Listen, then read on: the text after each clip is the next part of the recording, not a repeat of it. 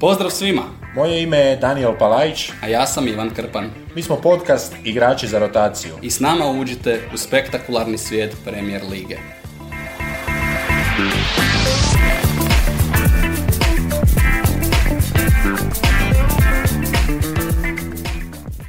Daniele, pozdrav. Ne znam zašto se pozdravljamo na početku kad smo se već ranije pozdravili. Ljudi misle da smo valjda krenuli ove sekunde kada počnemo snimati, da u tom trenutku počinje i naš razgovor. Ali evo nas opet konačno. Je li ti falilo? Što ti je falilo? Što ti nije falilo? E, falio mi je podcast, e, nedostajali su mi, nedostajali su mi teme, nedostajao mi je možda malo nogomet, ali... A nemam ti što reći, vjerujem da si jako dugo razmišljao o ovoj epizodi. Najava kola, je li ovo sad kolo broj sedam ili osam? Ovo je kolo, kolo broj osam. sedam smo preskočili. sedam smo preskočili, imat ćemo ga nekada, ne da. znamo kada. Evo, odmah za ovako, za otvaranje, ovo je zadnji puta, ja bih rekao čak cijele ove godine. Ajde, evo, pratit ćemo skupa da svi imaju jednak broj utakmica. To je to, ja mislim da više nema ove teoretske, godine sigurno, da. Nema teoretske šanse, ma ne vjerujem niti cijele sezone da će se opet do, do negdje tamo tridesetoga kola neće se, neće se izjednačiti. Jedino neće, neće. Mislim, oni nemaju pravu pauzu, oni kreću na Boxing Day, dvadeset šestog dvanaestog se prvenstvo nastavlja i oni su zapravo opet u ritmu. F A Cup za ove nositelje, peta runda, prvi mjesec, drugi mjesec, znači... Tamo negdje čujemo se u svibnju, ne dobro ne u svibnju, travanj, travanj ožujak.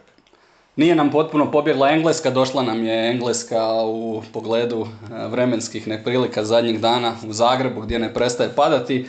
Ali ajmo otkriti mi što je to bilo, zašto nismo imali kolo prošloga vikenda i zašto... Kakav, kakav show. E... Zašto niste slušali podcast? Da, nije zabio. E, reci što ti je na duši, nije, pa ću onda ne, ja. Ne mogu, ne, ne. Ja se spremam kao drugi ovdje, a mogu i prvi, kako god ti pa odgovara. Pa nije, nije do toga, nego ne, ne gledam sliku tako iz samo jedne točke, pa, bi, pa bih za više točaka volio čuti što ćeš i ti reći, ali e, nije zabio Aaron Ramsey, ali je svejedno netko poznat umro od Engleza, kažu samo poznati.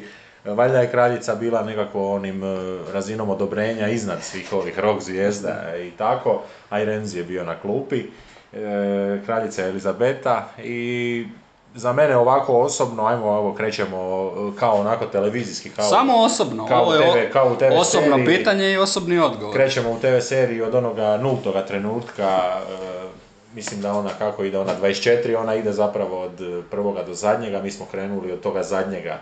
Znači, mi smo od događaja gledali i evo ja ti mogu reći odmah i, i tu se ne, ne mora nitko složiti, nitko se tu i ne slaže, ali odmah nakon smrti ja ti mogu reći da je moja prva reakcija bila da je to sigurno odgađanje, sigurno odgađanje jednoga kola i, i to je zapravo to. A tek nakon toga kreću sve reakcije gdje evo sad zamisliš mene u toj poziciji koji sam siguran da će odgoditi jedno kolo jer, jer će oni to napraviti, jer, jer je to nekakav njihov red i i drugačije malo te klase i ta nekakva, ta nekakva prava snaga kod njih malo drugačije djeluje. Ja bih rekao da tu nije bilo iz, opcije uopće, ali je zato bilo opcije za sve ostalo, kao što vidimo vraćamo se već sljedećega vikenda. E, mislim da mogu reći da si u nekim reakcijama guštao kao malo prase, mislim da to nije pretjerivanje sa moje absolut. strane. Ja nisam guštao, pa kada mi daš zeleno svjetlo da krenem... Samo, samo izvoli. Uh, ne bih želio da ovo skrene u bilo kakav uh, politički diskurs, uh, svoje mišljenje i o kraljici, i o monarhiji, i o britanskoj politici imam, naprosto na ovoj platformi uh, ga neću iznositi, ali ono što hoću napraviti, uh, jedan pokušaj da se za trenutak samo trgnemo iz ovog apsurdnog matriksa u kojem se nalazimo i da se probamo, u kojem smo valjda zapeli, da se probamo vratiti u stvarni svijet, kako to možemo jedino napraviti. Istinom, činjenicama, informacijama iz realitija. Dakle, preminula je kraljica Elizabeta druga, znamo da je odgođeno cijelo prošlo kolo, a u ovom kolu za vikend tri utakmice se neće odigrati. Brighton, Crystal Palace. Još ranije.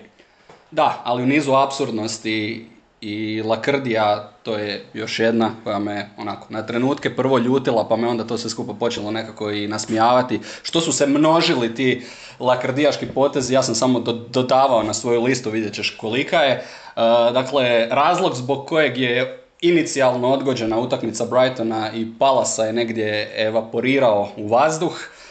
Kažu, nakon ekstenzivnih konzultacija sa klubovima, policijom, nečim što Englezi nazivaju lokalne sigurnosne savjetničke grupe i drugi relevantni autoriteti, evo, u jednom hrvatskom principu. Fenomenalno, nije bilo druge opcije nego odgoditi i tu utakmicu sada zbog potpuno drugih razloga nego što je bio onaj inicijalni, dakle, štrajk, štrajk željezničara, štrajk željezničara koji je, ako se dobro sjećam, trajao i kada se igrao Community Shield u Londonu, gdje su klubovi dolazili iz, to jest njihovi navijači, iz Liverpoola i Manchestera i radili zapravo, ako se ponovno ne varam, veće putovanje nego što bi to morali napraviti navijači Crystal Palacea u Brighton, ali dobro, nekako objašnjenje zašto se to nije moglo igrati sam pročitao, pijem i vodu, napravilo bi to poprilične gužve, unijelo bi to nekakve dodatne probleme. United, Leeds, Manchester United, Leeds United, dva Uniteda, utakmica se nije mogla odigrati jer najjednostavnije rečeno fali policajaca. To je označena, to je označeno kao jedna od utakmica visokog rizika, nema, nema dovoljno policije. Zašto nema policije? Traje to bdjenje pa nema, i svi protokoli. Nema niti kamionđija, kak će biti policije. Traje dakle bdjenje i svi protokoli vezani za ispraćaj kraljice koji je u ponedjeljak, da i to napomenemo. Dakle, ne prošloga vikenda, ne u tijeku ovoga tjedna kada mi, još, kada mi snimamo emisiju, ne za vikend kada se ne igraju odgođene utakmice, nego u ponedjeljak.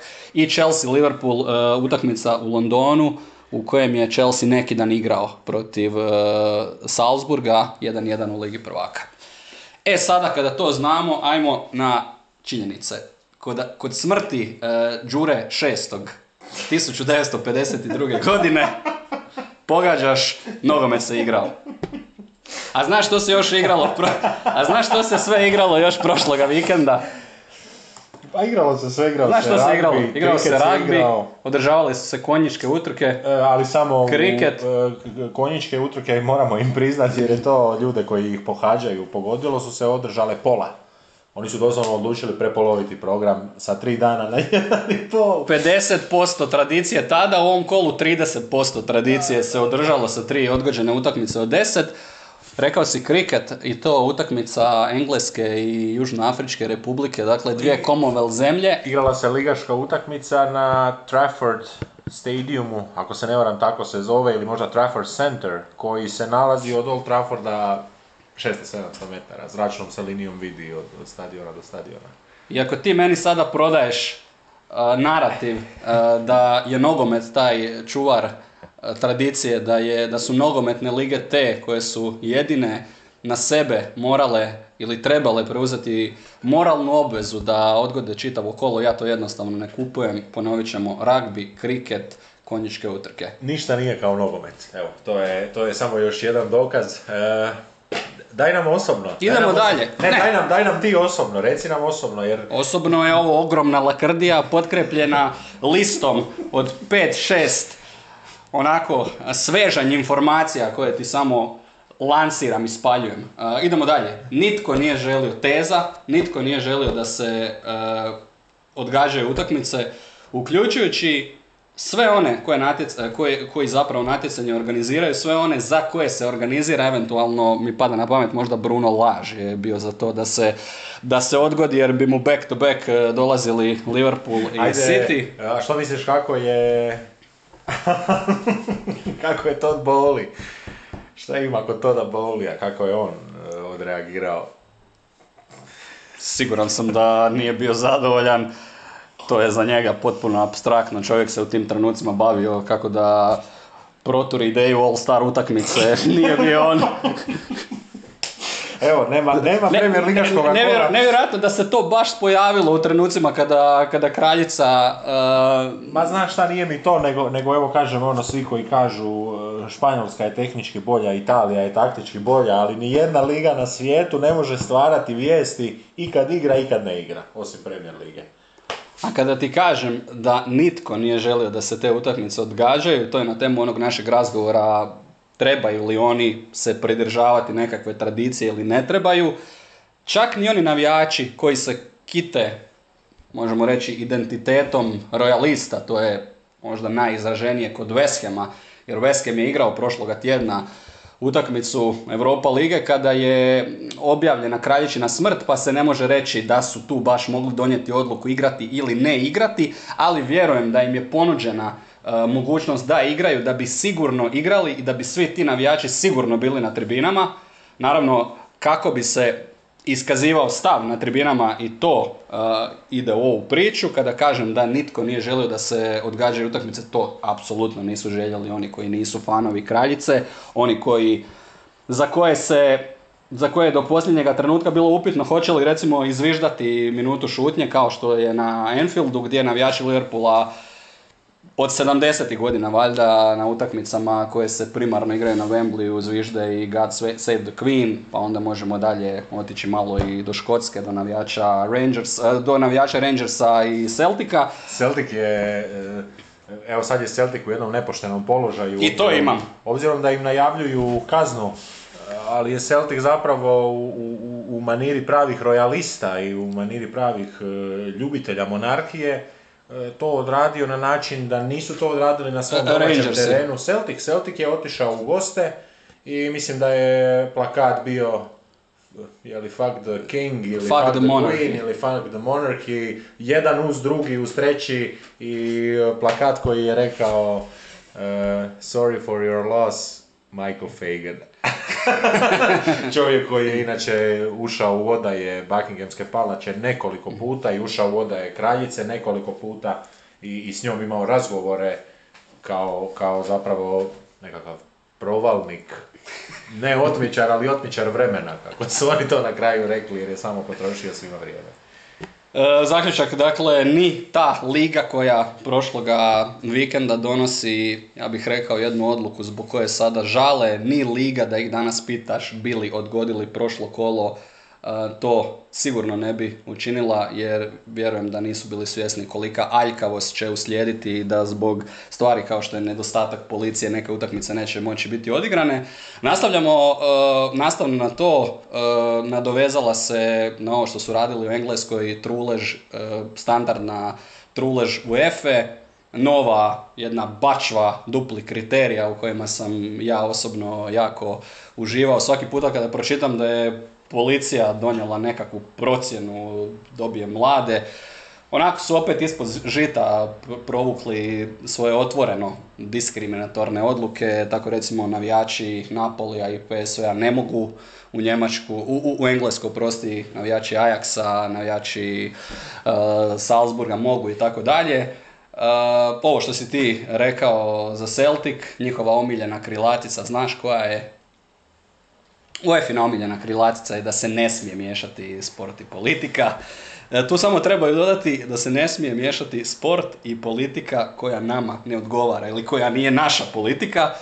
Jer imaš sa jedne strane e, navijače, to jest klub, e, utakmicu Rangersa gdje je puštena God Save the Queen, dakle to je klubska odluka, to je odluka na nekakvoj institucionalnoj razini, istrage nema, problema nema, a Celtic je naravno pod istragom zbog benera kojeg su objesili navijači. Dakle, UEFA, rekao bih standardno, na tu lakrdiju smo navikli. I onda dolazim do onih posljedica mogućih koje, koje se već sada osjećaju na nekoj mikrorazini i možemo reći na makrorazini. Mene tu definitivno brine regularnost prvenstva, ako hoćeš, s velikim zanimanjem ću pratiti Uh, one dane kada se počne događati kaos oko rasporeda, svake godine ga imamo ili smo ga imali zadnjih par godina jer se COVID nadovezao na onaj njihov izrazito zgusnuti raspored oko Božića, pa smo znali imati apsurdne situacije da su neki klubovi imali po dva tjedna odjednom pauzu u trenucima kada neki igraju po tri četiri utakmice. Mogu samo zamisliti što slijedi Ne znam, nakon... imaš li zapisano koliko je, kolika je pauza sada za Brighton i za Manchester United, otprilike nekakvih mjesec dana? Igraju do, nema... igra, sljedeću utakmicu igraju prvoga... prvog listopada. Skoro, skoro mjesec dana bez, da. bez ligaškog nogometa. Evo, sreća za njih, malo te Europice da će se odigrati, bruse se protiv Šerifa. E, ne znam kako ti gledaš, ali nema, nema sumnje da će u ovoj cijeloj priči neko e, dobrano, dobrano popušiti. E, recimo, evo jedna od informacija na koji način će se to preliti na Premier Ligu, ova utakmica Arsenala i P S V-a koja je trebala biti odigrana sada u četvrtak, će se igrati dvadesetog listopada. dvadesetog listopada na drugi dan nakon što je trebao biti odigran susret Arsenala i Manchester Citya. Dakle, ne samo da je raspored koji je već postojao potpuno poremećen, nego i neke utakmice koje su u sljedećim kolima se neće moći odigrati na te datume. To je dakle jedna Pandorina kutija koja se otvorila. I kao petu točku ovoga svoga mini izljeva emocija po pitanju onoga što se učinilo sa rasporedom, imam i neke mikro neželjene posljedice koje su se dogodile. Recimo, ženska Premier Liga je jako, jako, vidim da nisi previše impresioniran, ali jako su izgubili na momentumu. Znamo da su cure ovoga ljeta osvojile ženski Euro. Prvo kolo je trebalo biti igrano protekloga vikenda, neke od utakmica na ovim velikim stadionima, što nije norma, i realno pitanje je sada pitanje rasporeda, hoće li cure dobiti e, novu, novu šansu. I zadnja stvar, mi smo uvijek, rekao bih, socijalno osjetljivi, uvijek smo za maloga čovjeka, znam da ti jesi, apsolutno. Casual radnici, kako ih nazivaju Englezi, dakle to su oni radnici koji nisu pod stalnim ugovorima sa svojim poslodavcima, klubovima. Neki od njih, naravno, zbog ovih ili svi koji su bili raspoređeni na utakmice, pričamo o radnicima na stadionu koji nisu stalni zaposlenici i koji nisu, kako se to kaže, outsourcani radnici, nego su u izravnom odnosu sa klubom, ali ne u stalnom. Većina klubova uh, gleda da njima nadoknadi izgubljene dnevnice na način da ih se rasporedi na nove termine utakmica, ali neki klubovi nemaju tako pravilo i nisu mogli dati obećanja da će to stvarno tako biti. Recimo, Arsenal nije mogao potvrditi da će ti isti ljudi biti na novim terminima utakmica, eto, i na toj jednoj mikrorazini je e, došlo do određenih gubitaka zbog ove odluke, odluke da se ne igra trinaest utakmica. Nema što za reći. Dao si svoje, moj stav i dalje isti, osobno mi je i dalje jako drago. Kažem, nije, nije, nije to bio događaj, to je bio događaj od, od toga trenutka. Ne, ne znam što da ti kažem, kažem, zadovoljan sam jer znam I, i osjećamo dakle to od njih dolazi. Ali kada, ka, kada kažeš od njih, na koga točno misliš? Dakle, pa, svi pa, oni koji, reći, svi oni koji je... organiziraju nogomet i igraju nogomet nisu oni. Ljub, okay, ali, ljudi ali za Premier, koj... Premier Liga, ko, ajmo reći kao Premier Liga je donosila odluku, odluku su donosili čelnici Premier Lige zajedno sa čelnicima svih klubova, oni su bili na, na forumu. Ali dva... ne znajući u tom trenutku što će se... Mislim, oprosti, dva dana se odlučivalo. Da, ali odluke za utakmice ali se, su... ali se dva dana se vijećalo. Nisu ni oni dakle bili sto posto sigurni u to. Oni su išli na jedan, ajmo reći, antipopulistički potez. Jednostavno, oni su napravili nešto što doslovno nitko nije napravio i nešto što nikome nije odgovaralo. Oni su išli na taj nekakav, ajmo reći, antipopulistički. E, mislim, ono, pričamo o otoku koji je prošao Brexit. po, po apsurdima se malo netko može mjeriti s njima, ali mogu ti ono reći sto posto kad je, kad je krenuo taj utjecaj javnosti, kad je krenula ta priča, njihovi navijači iz Sjeverne Amerike, njihovi navijači iz Afrike i Azije, kojih je milijardu, ajmo tako reći, možda i ne pretjerujemo ako se svi skupa zbroje, većina, velika većina navijača je bila protiv odgađanja, ali to Britancima ne daje logiku da onda oni to ne odgode, onda to njima daje logiku da oni odluče po svome. Meni je drago da su oni odlučili po svome, jer mi živimo u državi gdje odlučujemo sve kako odlučuju drugi. Pa lijepo je vidjeti da netko u svijetu, pa makar krivo odlučuje, ali odlučuje za sebe i nadamo se da će snositi odgovornosti ko- koje će biti prikladne, ali nije nogomet, nije nogomet nešto što se mora igrati uz neke svemirske vanjske uvjete ili ulaganja, jer relativno nogomet će se odigrati. Koji se moj, moj, stav je, moj stav ostaje isti, oni su sami, rekao bih, sebi pucali u nogu, sami su, ako hoćeš, zapravo malo umanjili vrijednost iz svoga proizvoda. E, ali to je engleski proizvod. To je proizvod koji je plasiran svjetski, ali to je engleski proizvod. Oni su, oni su od toga živjeli. Da, ali oni žive od te povijesti. Vjeruj, vjeruj mi da ne bi tako dobro živjeli od svih tih silnih novaca, od te ve prava, Pazi. da donose ovakve odluke. I vjeruj mi da sada imaju vremenski stroj da se vrate Absolutno. u taj prošli tjedan. Da nikada Absolutno. ne bi donijeli. Absolutno. Jer nisu računali Absolutno. i kada su sastančili dva dana, mislim da... upalila se i kod njih naravno jedna ona tržišna lampica i nikada ne bi računali na uh, toliku aljkavost. Vjerojatno nisu ni sve informacije imali kako će taj cijeli protokol, jer to je bio sastanak njih međusobno. Tako je. Oni su dobili samo određene smjernice iz vlade, mislim da se ovi nisu previše zamarali s time da objasne premijerligašima hoće li biti ili neće biti dovoljno policije Absolutno. za utakmicu onog sljedećeg kola, dakle ovog do kojeg smo došli. Apsolutno, ali to, to i je bio problem, oni zato i jesu tako odlučili.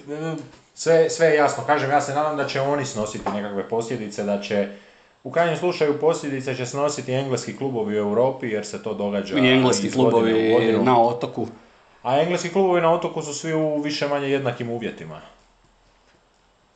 Manje više, devedeset odsto. Kada krene cirkus sa rasporedom, Ma, imat ćemo ovaj, ljepše, imat ćemo ovaj. Za, nas, tjedno, za nas dobro, radit za nas ćemo, dobro, za nas što više cirkusa. Dvije, tri najave ćemo trebati tjedno, pa ćemo u, u dvadeset osmom kolu ćemo raditi pregled šestoga kola, sedmoga kola, pa ćemo se kasnije raditi na neko trinaesto, četrnaesto. Kažem, jedina liga na svijetu koja, koja je, eto, i, i kad igra i kad ne Osim igra. Osim en be a koji je po tome neprikosnovan. Pa, ali evo, ima, ima en be a već jedno mjesec dana mirnoga perioda. Vakuma. Pokušali su, pokušali su Nixi, Nixi su pokušali svim mogućim strategijama isisati taj vakum i, i stvoriti tog, tog Donovana Mitchella kod njih, na kraju nisu uspjeli. Ništa i to je vijest, i to je vijest da nisu uspjeli, sad ko je drugi uspio, kako će Cleveland, tako će Cleveland, ali evo kažem, ta, ta engleska liga, e, pogotovo ova godina, e, ja to kažem jer, pa evo, mi, smo, mi, mi radimo toga nogometa svih liga, u, u nekada, evo znaš recimo kako bude u Portugalu, E, tri Portugalca, osam Brazilaca, ako se radi o nekom Belenešešu ili o nekom tamo otočnom e, nacionalu ili kome već. E, ali evo sad kažem, ovu, ovu godinu gledamo Premier ligu Skandinavaca popunjenih iz svih nacija, Afrikanaca. E, prije ih je bilo isto, isto ne može, mislim evo Didier Drogba, nemamo šta puno pričati, ali sad, sad su to već e, role playeri. Sad nije bek tipični Englez, ljevak, onaj uvijek Everton je uvijek imao nekog traljavog ljevog beka, pa eto da sad potražit ću tamo prije pet šest godina, mijenja se, mijenja se taj landscape. Ovo što si rekao, ja se apsolutno slažem i evo samo dvije stvari. Odluka je došla u nedjelju, ako se ne varam i to negdje sredinom dana. Nedjelju navečer je već izašla vijest da je ovaj koji će sad biti kralj se javio Premier ligi i rekao da bi svejedno trebalo igrati juniorsku Premier ligu. Tako je bilo, da. Ako se ne varam. Znači već prvi znak da je i on shvatio da potez, da potez nije dobro sjeo i od tog trenutka, od, od tog nekakvog trača, od te vijesti, više se Premier liga nije oglašavala. I, I tu si mogao već znati da ovo kolo će se igrati, da, da ovo kolo koje je možda i trebalo biti odgođeno, da se moglo u tjedan dana napraviti raspored, sve odgoditi za neki broj dana, to je kolo možda koje se moglo ugurati. Ali... Ima li uopće, ima li uopće sumnje da su se utakmice e, pokušavale gurati do posljednjeg trenutka, da su ovi iz Premier lige zvali za recimo United i Leeds i govorili ma dečki pa nije to tako kako je bilo, ne treba možda policija, smirili su se, oni nisu ništa, nema, nema. Odigrat ćemo kako god, odigrat ćemo da. kako god. Evo naši će navijači obećati da, da neće biti nekih problema, pa eto nije prošlo. Sve u svemu, evo mi smo isto ispucali dvadesetak minuta. Trebalo je. Fantazija od, od, od domina koje su se pokrenule, koje su se raspale. No eto, zbilja kažem ti, nekako ostalo mi je drago da je, da je netko napravio potez. I on nije bio krivi, ali za kada, eto, otići će i kralj koji će otići, za njega se dakle nogomet neće prekidati. Možda će ga ljudi pamtiti još i ljepše, jer on je taj bio kralj kod, nakon kojeg se nogomet nije prekidao i evo u toj cijeloj... farsi njihove monarhije će to možda biti prikladan potez. Ode kraljica, izgubi smo dva kola skoro i nismo saznali za koga je žena navijala. Vidio sam nekoliko alternativnih teorija kao... Arsenal. Kažu Arsenal i onda joj je zadnjih godina navodno West Ham postao drag. Da. Eto. Eto, a, sjet, a zapamti, zapamti ovaj, West Ham u ovom kontekstu, u kontekstu slavnih osoba koje možda navijaju ili ne navijaju za West Ham, na to ćemo se vratiti.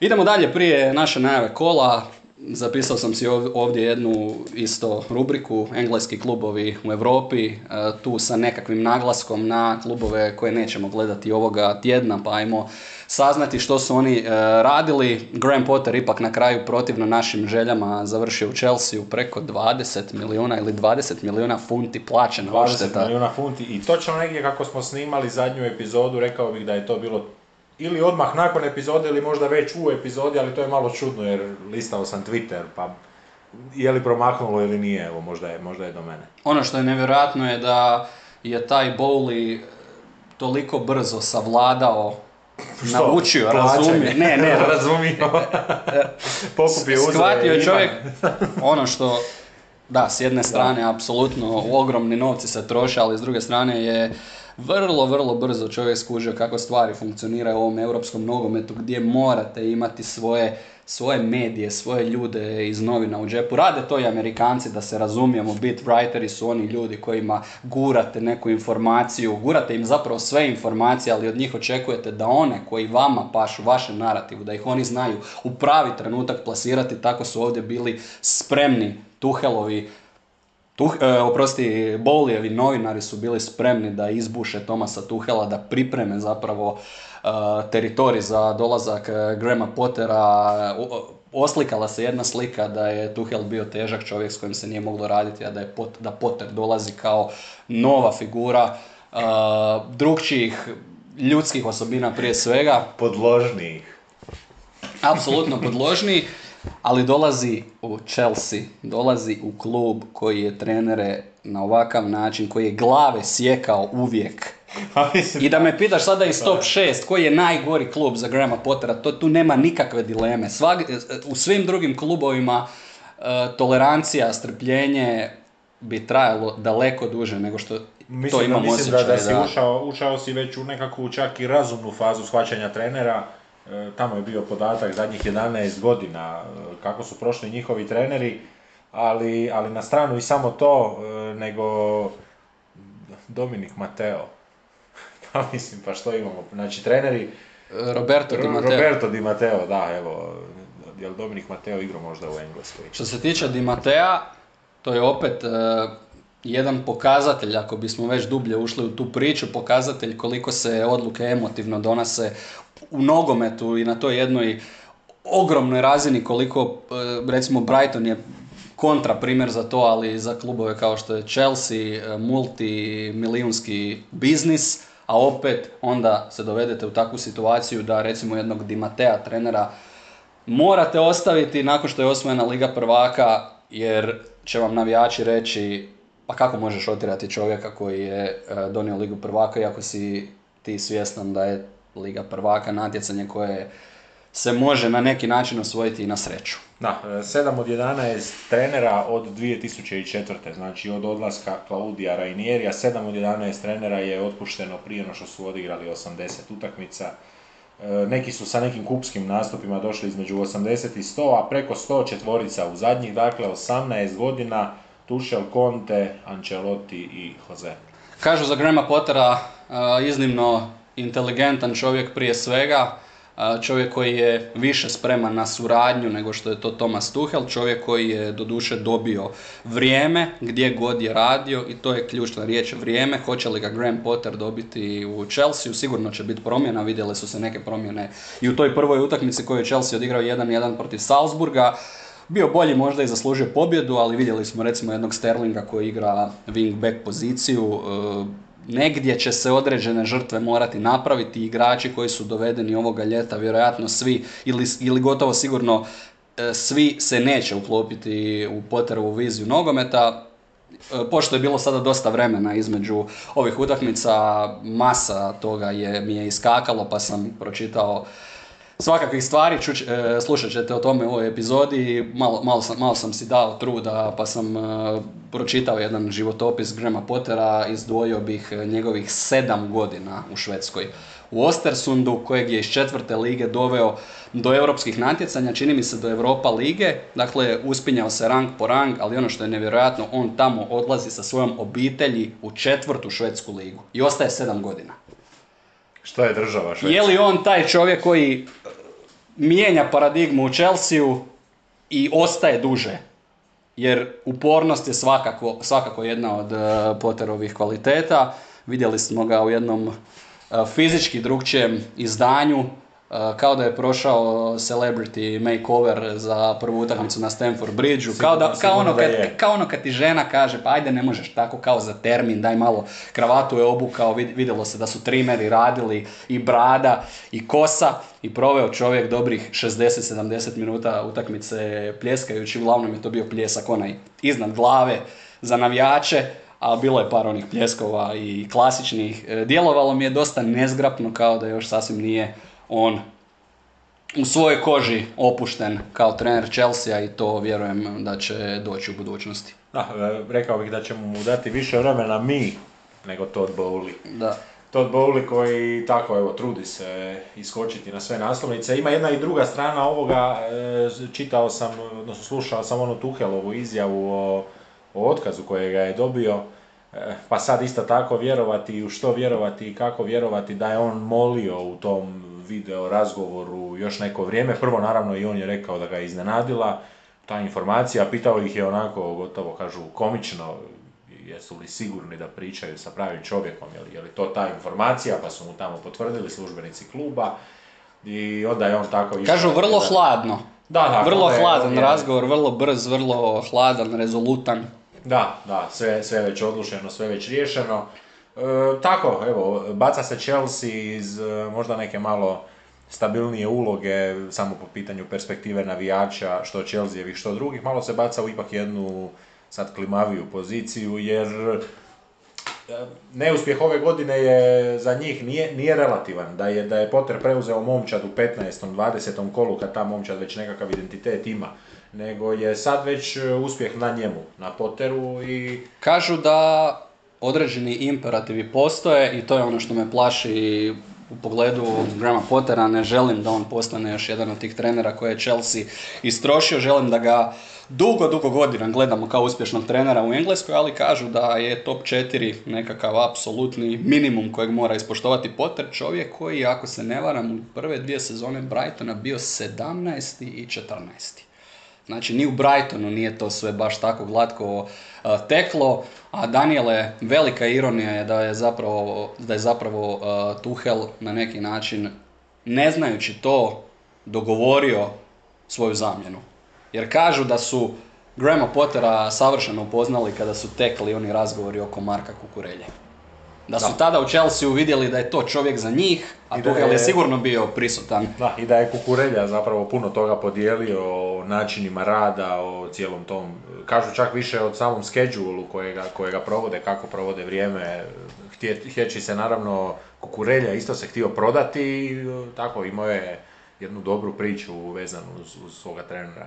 Odlična vijest za Chelsea stigla je i u vidu produljenja ugovora Reesa Jamesa koji je potpisao do dvije tisuće dvadeset osme. Krenuli su ti Bowlevski, Dodgerski ugovori gdje se franšizere, svoje franšizere, da potpuno prijeđemo u američku terminologiju, veže na dugoročne ugovore. Rees James sigurno želi ostati jer navodno nije ni sa ovim, no, sa novom povišicom nije među tri četiri najplaćenija igrača, dakle njemu se stvarno ostajalo. Pretpostavljam da su ugovor ugra, ugrađene i određene klauzule, ali bitno da je to riješeno. Eto, Chelsea ima kamen temeljac za budućnost, čeka se Mason Mount.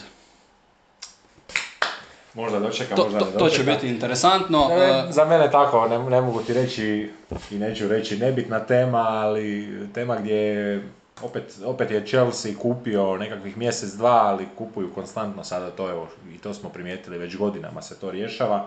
Zanimljivo je da je Brighton krenuo u potragu za novim trenerom i da su se povukli gotovo po istoj liniji. Jedan od naših omiljenih klubova sa arene, Bode Glimt, kojega smo pratili prošle godine u Europi, ove godine, evo sad zadnje kolo tako nekako u rasporedu izbačena njihova utakmica i oni slavili dva jedan, ali da gledaju trenera iz njihove škole, obzirom da vide i tu poveznice nekoga otvorenoga, tečnoga, napadačkoga nogometa. Kažu da su se zainteresirali za Abela Ferreiru, trenera Palmeirasa, tako da traje ta potraga za novim trenerom, pretpostavljam da bi to moglo biti riješeno do prve sljedeće utakmice Brightona koja će biti nakon što prođe reprezentativna stanka. Kako je tvoje mišljenje, je li pozicija sljedećeg čovjeka u, Bright, u Brightonu e, dobra ili je to vrlo škakljivo, osjetljivo radno mjesto za preuzeti? Moj nekakav stav je da e, kada dođu čelnici Brightona sada razgovarati s tobom, e, oni će ti svakako reći da ti ne moraš biti novi Graham Potter, da se oni... da se uspjeh može graditi bi na bilo, više načina, ali, ali, bi ali koja, je, koja, je, koja je metrika, koja je skala po kojoj se gleda tvoj uspjeh u Brightonu ako to nije ova Potterova skala? Da, njihov će pokušaj biti dovesti trenera koji će, pa mislim da su pokazali i po ovim prvim izborima, i De Zerbi je bio na, na tome shortlistu, i da bi htjeli opet trenera koji Ima tu, ima tu mogućnost komunikacije s momčadi, ujedinjavanja, vođenja cjelokupnog programa, dakle ne zanimaju ih treneri koji, tako su i oni to nekako izrazili, su se možda malo drugačije, ovi koji rade sve preko asistenata, recimo jedan trener Manchester Uniteda je uvijek čovjek koji radi sa cijelim timom jer radi i puno detaljnije i puno specifičnije sa igračima, svakim na svojoj poziciji. Kažem to gledajući evo samo, samo tu nekakvu prošlost. Potter je trener, evo recimo, oprosti još što se prekidam sam sebe, ali Gareth Southgate je trener koji ne trenira na treninzima, on, on zna plan treninga, on zna zadane ciljeve treninga, on zna trening, on razumije što će se od treninga dogoditi pozitivno ili loše, ali on nije taj koji vodi trening. Dakle, Potter je trener koji je glavni trener cijelo vrijeme i on je prvenstveno trener, pa onda možda nekakav menadžer. On je, on je netko tko ima asistente za možda financijski ili marketinški dio, dok to neki treneri nemaju, nego oni vode zajedno sa klubom tu priču. Možda bolje da nekakav naš pogled na toga novog trenera ostavimo za trenutak kada će on biti odabran. E, zaključak je da se vjerojatno ne može pronaći tako jedna, jedan za jedan zamjena za Grahama Pottera, za čovjeka koji je krenuo, rekao sam da je radio u tom Ostersundcu, Ostersundcu, ali je e, još luđa priča da je čovjek krenuo iz devete lige, tako da pretpostavljam i po ovim imenima da će se raditi o treneru koji je etabliraniji u tome trenutku kada preuzima Brighton nego što je to Potter. E, ovu sam... E, oprosti, zvali su Viljaša Boaša, on vozi u Čile u nekakvu utrku. Da, da.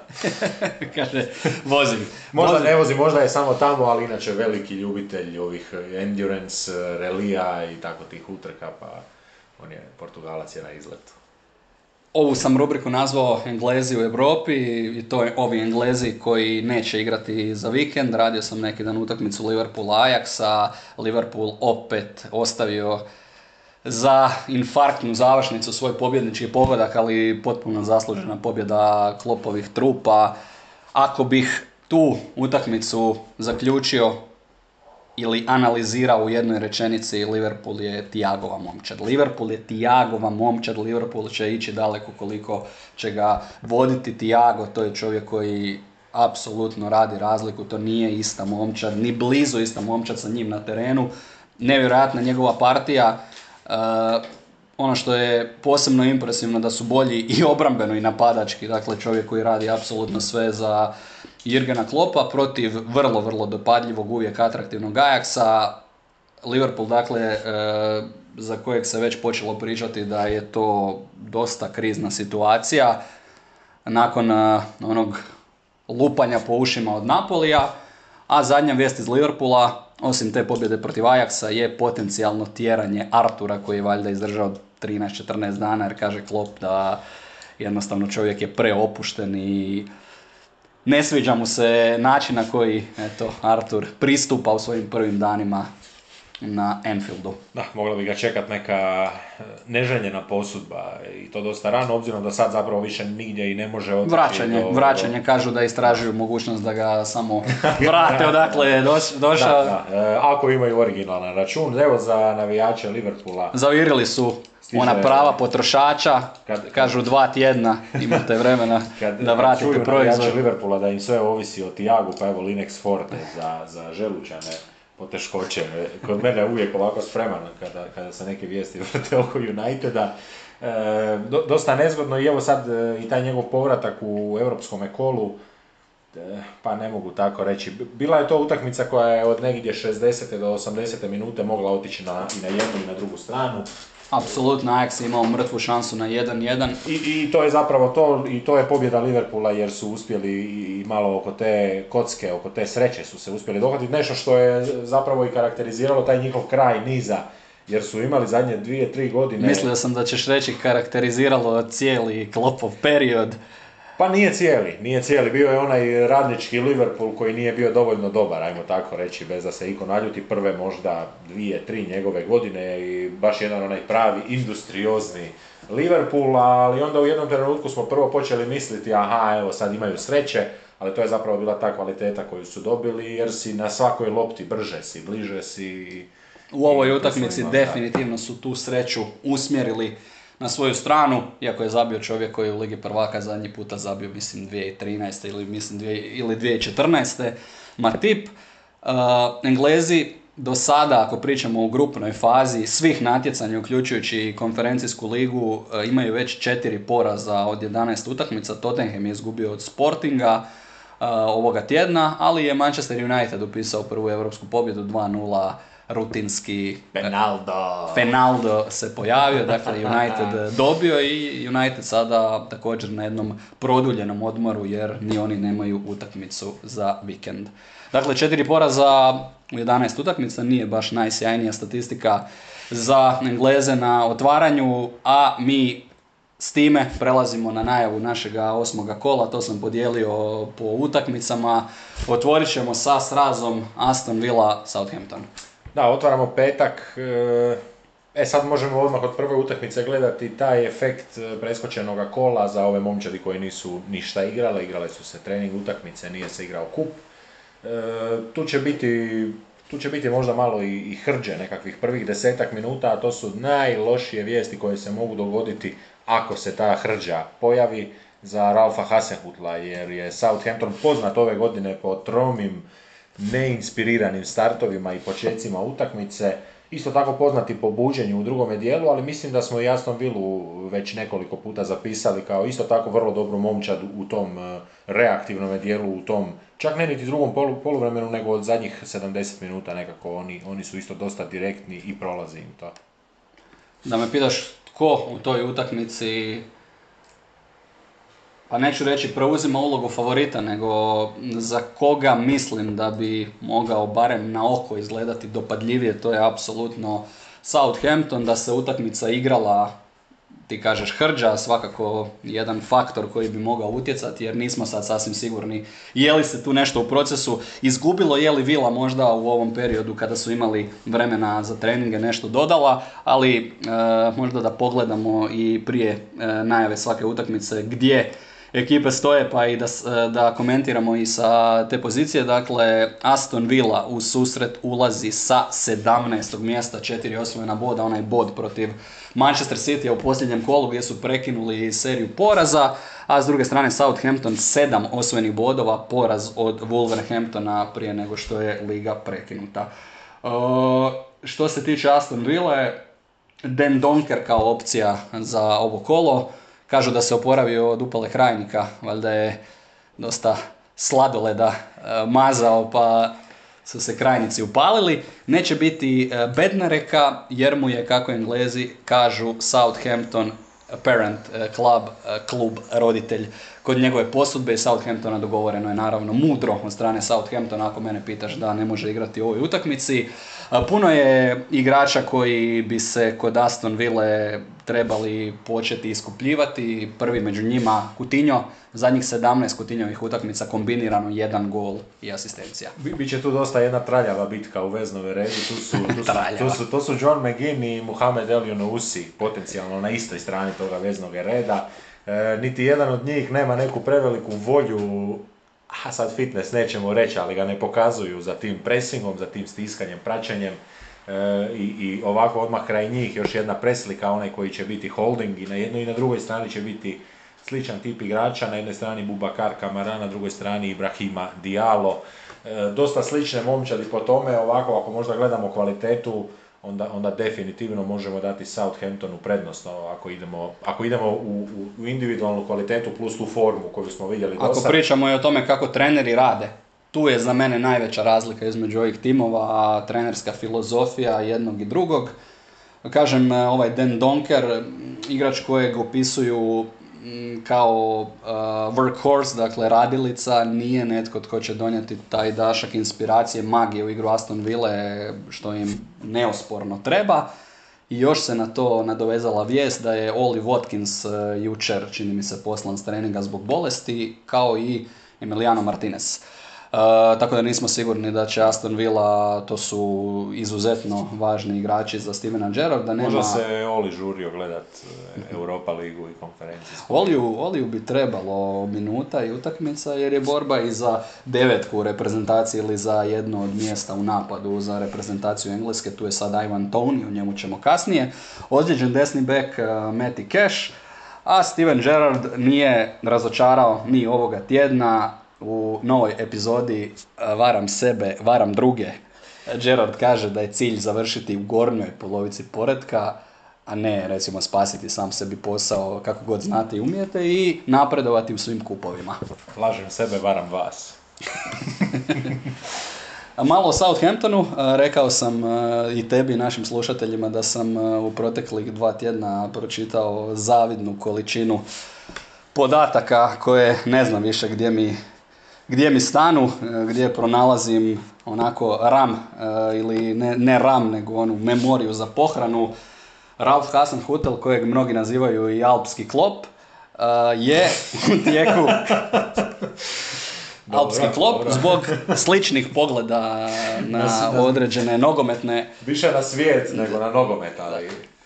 Kažu i da, kažu ljudi, kažu upućeni da je, da je on od dolaska u Southampton cijelo vrijeme inzistirao na tome da se implementira taj sličan stil igre kao što je to radio Klopp, prije svega sa naglaskom na, na pressing igru, na jedno brzo osvajanje lopte, isto tako na jednu brzinsku distribuciju te lopte, da se u što manje dodira zapravo dođe u završnu fazu i da se radi na m- m- maksimalnom povećanju broja udaraca na protivnički gol.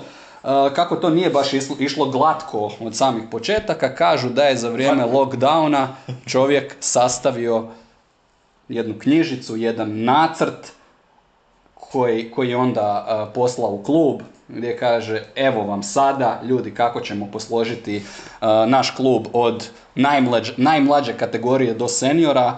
Uh, kažu, ista filozofija igre kroz četiri dva dva formaciju u svim kategorijama kluba. To je recimo nešto što rade u Red Bull, u Red Bull koncernu, taj četiri dva dva, gdje je ideja da se igrači, ajmo reći to tako, na, najlaičkije stisnu u sredinu terena, ova dvojica pa dvojica oforme jednu kutiju, uh, odakle onda zbog tog velikog broja igrača većina igre ide kroz tu sredinu, puštaju se ove, više prostora se pušta na tim bočnim pozicijama, ali tu onda ako imate kvalitetne bekove, oni to zatvaraju. Dakle, on je lockdown iskoristio da bi, dakle, klubu nešto ostavio i dugoročno, i čini se da su ga lagano počeli pratiti na tržištu igrača, iako je čovjek dva puta izgubio devet nula. devet nula je dva puta izgubio u utakmici Premier lige. Da, eto, ako to možete preživjeti, onda i Gerrard ima... Ne mogu, ne mogu reći da ga vidim na taj način, on je trener koji je, pa evo tako, kroz zadnje dvije, tri godine baš etablirao tu poziciju prosjeka, prosjeka koji prolazi. To je, to je za mene to, pogotovo ova priča o tom pressingu, jer taj pressing kreće iz, iz bližih pozicija veznih igrača, što kod Southamptona ne, ne mogu, nisam vidio to, ne mogu sad reći da sam vidio, evo tako gledajući, mislim on, je, on kao prvo ovu cijelu godinu rotira u vrhu, on u vrhu nije, nije točno znao što kako, nije ni Mara krenuo od početka, nije ni Aribo krenuo od početka, sve je gledao neko kako će i kome dati priliku, pa kad ju je i dao, onda je opet išao rotirati. Ne mogu reći da vidim to, vidim, vidim pressing, ali vidim jedan u onome njihovom stilu pressing kad su posloženi jednostavno u dvije zadnje linije sa jednim čovjekom ispred. I to je nekako najčešće što ih sad pet četiri jedan, četiri pet jedan, to je u defanzivnoj fazi ono što se najčešće kod njih vidi. Nema Livramenta i dalje, nema Lavije koji se još uvijek nije oporavio, za kraj najave ove utakmice nekoliko... Od slavlja, od gola. e, nekoliko statističkih e, podataka, najviše pobjeda u Premier Ligi Saints imaju upravo protiv Aston Villa i Newcastle šesnaest, sedamnaest utakmica e, ekipa Ralfa Hasenhüttla e, nije svoju mrežu održala čistom, to se prvi puta dogodilo Southamptonu od devedesete na devedeset prvu. Njihov negativni rekord je dvadeset jedna utakmica. Od početka prošle sezone J W P, James Ward-Prowse, je zabio deset od svojih jedanaest golova u utakmicama na gostovanjima, dakle možda jedna onako dosta e, zanimljiva oklada koja bi mogla proći. Samo Mohamed Salah i Harry Kane imaju više golova u gostima u tom periodu i ono što si ti već ranije nagovijestio, Southampton svih sedam bodova ove sezone osvojio iz gubitničke pozicije. Uvijek su prvi puta, uvijek su prvi primili pogodak i onda osvajali bodove nakon toga. Uvijek ga prvi prime. I Bela Kočap je pozvan u njemačku reprezentaciju, to će biti onako jedan... To nam je super drago jer smo po, ga i mi povjetarac, prepoznali. Tako je, da, i poguranac za njega dolazi do te razine. Za sad je to onako, ma nije to niti pedeset posto izgleda da, da će otići na, na Bliski istok, ali e, pokušavaju Njemci složiti isto kao Francuzi dvije reprezentacije, pa možda ako se podijele opet ili nešto. Tako tko zna. E, što je nemoguće za dvije tisuće dvadeset drugu nije nemoguće za dvije tisuće dvadeset treću već. Tako je. Sljedeća utakmica koja se također igra danas u petak u večernjem terminu je susret između Nottingham Foresta i Fulema. Pogled na tablicu, Fulem, kako smo pričali, je ekipa koja je po našem mišljenju za sada i prebacila ono što im se predviđalo, osam osvojenih bodova u posljednjih, to jest u prvih šest kola, poraz protiv Tottenhama zasluženi u prošlom kolu, Nottingham Forest tri uzastopna poraza, oni su doma izgubili od ekipe Bournemoutha, dakle dvije uzastopne domaće utakmice i ovdje iz one kategorije Ivan je čitao svakakve budalaštine koje su se očigledno negdje držale u ladici i čekalo, čekalo, čekalo se ovako nešto, reci. Samo da te pitam, znaš li što je sa Aurijevom? Znam da je, okay. Znam sve što je okay, sa Aurijevom. Okay, to, to, to me zanima. A dakle, u međuvremenu doveli su i Serža Aurijeja kao dvadeset drugog nogometaša.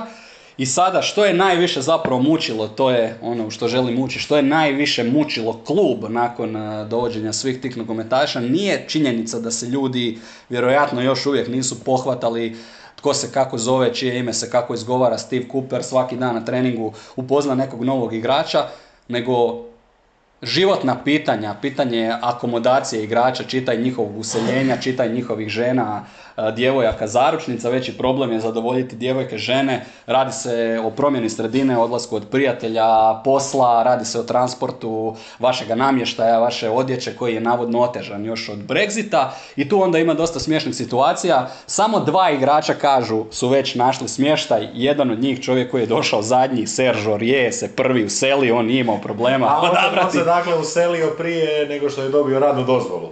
Ali evo, to, je, to vam donosi iskustvo u Engleskoj. To je jedan pravi igrač za rotaciju, ali ne onako po guštu Grega Popovića. Greg Popović kaže, kada slažete ekipu, dakle legendarni trener San Antonio Spursa, kada slažete momčad, vaša startna petorka, to znate da su klase. Oni igraju vaše... Oni, oni nisu stvar koja vas brine. Brinu vas oni od pet do dvanaest ili od sedam do dvanaest, od sedam do petnaest ili od osam do petnaest. Ta ekipa koja mora biti spremna na manju ulogu, na manje minuta. To moraju biti karakteri koji su spremni ako treba i mahati ručnicima, ne talasati. Mislim da Aurier ne bi bio taj idealni čovjek za Grega Popovića od osmog do petnaestog mjesta u rotaciji. Čovjek koji se dosta negativno izrazio i o svom zadnjem periodu u Tottenhamu, gdje mu je, mislim, na meti više bio Mourinho pomoćnik. Kaže da je Mourinho ipak iskreniji od Mourinho pomoćnika, bježi mi sada ime. A što se tiče ovoga smještaja, smještaj ima i Morgan Gibbs White, najveće pojačanje Tottenhama. Znaš li tko mu je prvi susjed vrata do vrata? Ne. Trener Steve Cooper. Eto, jednom su sigurno finom u kvartu njih dvojica. Nema nikakve protekcije za Morgana Gibbsa Whitea, živi e, naslonjen na trenera. E, ono što je još isplivalo da je u Nottingham Forestu, njihovoj slačionici, ovoga ljeta konstantno trajao jedan super talent Nottingham Forest, jer je svatko morao izvesti jednu numeru kako bi se predstavio ekipi, svatko, svako, svatko je morao otpjevati jednu pjesmu, tako je Chiku Jate pjevao Vaka Vaka od Shakire. Meni je samo palo na pamet, šteta što nisu nekog našeg doveli tu sa ovih prostora, to bi... Da, ako bismo se kladili, ja sam ovako, meni je palo na pamet da, da je Duje Čaleta Car možda tamo završio, to bi bio neki Mišo Kovač možda ili... Nadamo se, nadamo se. E, išao sam samo provjeriti smije li se roštiljati u Engleskoj, obzirom da, ako se ne varam, da se u Njemačkoj ne smije roštiljati na otvorenome na ugljen. U Engleskoj je sve dozvoljeno, uz to da se prethodno pobrinete da nema rizika, dakle da ne može, dakle posuda u kojoj je žar ili oganj mora biti dublja posuda iz koje ne mogu izletiti iskre i tako dalje i tako dalje, tako da evo, Cooper i Gibbs White će podijeliti uskoro koju sliku. Jedan će jednostavno drugoga privući. Gledaj, kada, kada roštiljaš, to može, tako blizu susjedu, to može značiti samo dvije stvari. Radiš to da bi malo zagolicao nepce susjeda s kojim baš nisi u najboljem odnosu, ili je to stvarno prava ekipa za pivo i roštilj. Vidjet ćemo kako će to ići, pretpostavljamo, pretpostavljamo ovaj drugi scenarij.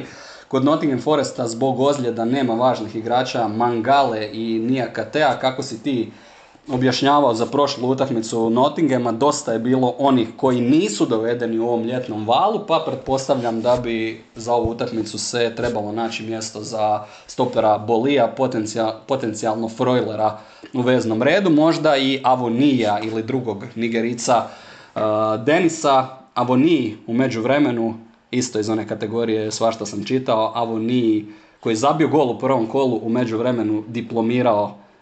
Manje igrao, ali diplomirao na business management. Na, na, Završio. Na, dogurao do kraja.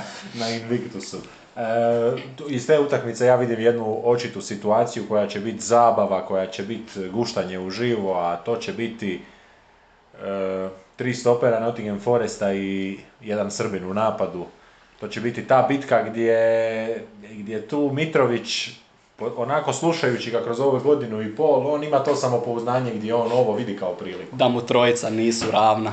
Ova I trojica. Da me pitaš jesu li, jesu li mu ravna. Pa da, ali kažem, moguće, da. moguće da će Boli startati, to je dosta izgledno. Jedan pravi premijer ligaški stoper za razliku od igrača koji su tu za sada bili. Kažem, nema ni Akatea koji bi isto bio starter, pa je Nottingham tu malo oslabljen. Ali ako će igrati McKenna i Worrell, to će biti piknik. Floor iz lava za, za loptu. Kaže Steve Cooper da e, ako je i bilo nekakve istine u tome da ga je htio Brighton, da on odmah u startu iz korijena sječe e, te glasine i ostaje. Kaže, volim grad, volim ove navijače, volim ovaj klub. Inače, Dean Henderson je postao prvi nogometaš Nottingham Foresta od tisuću devetsto devedeset šeste. godine koji je zaradio poziv u reprezentaciju Engleske. Fulham uh, izgubio zadnje tri, uh, to jest Fulham uh, ispadao u zadnje tri premijerligaške sezone. Ovaj puta oni uživaju u daleko boljem startu. Ajmo zaviriti kako je to izgledalo u zadnja tri pokušaja. Sva tri pokušaja pod sadašnjim e, vodstvom kluba, pod e, Shahid Khanom. U prvoj sezoni u šest prvih utakmica četiri boda, a, to je bilo trinaeste četrnaeste, osamnaeste devetnaeste pet i najlošije u sezoni dvadeset dvadeset jedan, jedan bod u prvih šest utakmica, primili tada četrnaest golova, dva zarez trideset tri po susretu. Teška godina, generalno puno kiše na Craven Cottageu te godine. Ozlijeđen mi je Anthony Jedi Robinson, jedan od onih koji svoj nadimak koristi I kada se predstavlja ljudima, kaže da se toliko ukorijenio nadimak Jedi jer je volio kao mali Star Wars filmove. Ako pričamo o nadimcima, ja ih ovako rangiram, imam klasifikaciju koliko cijenim određene nadimke. Na apsolutnom broj, broju jedan su srpski mafijaši, to su za mene apsolutna pobjeda što se tiče nadimaka, Milan Đorđević, Bombona i slično. Onda oni nadimci kojima Uh, gdje nadimak zapravo preuzima ime, to je slučaj kod uh, Jedija Robinsona, recimo uvijek se sjetim Boška Pepsija Božića ili naravno Magic, Magica Johnsona, tako veliki respekt ako se Robinson stvarno predstavlja uh, svojim nadimkom. Beck, uh, vrlo važan, ali i dalje ozlijeđen i vjerojatno van stroja danas za utakmicu protiv Nottinghama. Harry Wilson se priključio treninzima, a možemo i ovom prilikom čestitati Mitroviću dvadeset osmi rođendan koji je danas, eto... Mitre, Mitre. Biće to, pazi, dvije momčadi koje su ušle u ligu ove godine, to će biti bit jako zanimljivo. To će biti među njima isto tako duel tog malo odmjeravanja, nadmetanja, tko je bolje ušao, a napokon prilika da... bez nekakvih opravdanja i jedni i drugi igraju protiv nekoga koji je zbilja na istoj razini kao i oni. Mislim da Nottingham tu mora ići na pobjedu, to je apsolutno jasno, igraju protiv kluba koja, koji je zajedno s njima ušao viši rang, a ako je suditi po dosadašnjim partijama Fulema ne bi nas trebalo iznenaditi i da pobjede i da uz to odigraju dobru utakmicu. Sljedeći susret kojeg imam je utakmica naše omiljene laži, Bruno Laž protiv Manchester City je u terminu trinaest sati i trideset minuta u subotu. E, teško nešto reći, a ne nadovezati se na nastup Manchester City-a u europskom natjecanju. E, teško je spomenuti nastup City-a u europskom natjecanju, a, da ne, a znaš, znaš da stiže. Znaš da stiže. Ali ovaj puta... Pazi majstore, to je Beck. Ajmo on, proširiti. On nije, on nije ajmo, ajmo proširiti bez da kažemo njegovo ime. Više nije najbolji igrač Premier lige. Sada može biti i najbolji igrač Europe.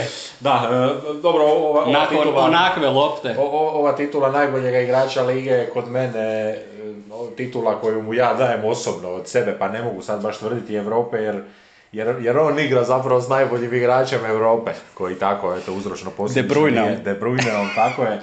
Jednostavno čovjek koji cvate kad dobije, kad, kad napokon izađe iz Engleske i kad napokon igra protiv momčadi koja otvara te neke nenadane tranzicije, nenadane momente, tu De Bruyne cvjeta, ali asistencija Joa, Cancela, ide sedmica s lijeve strane, dešnjak, gleda unutra, pazi, rezultat jedan jedan.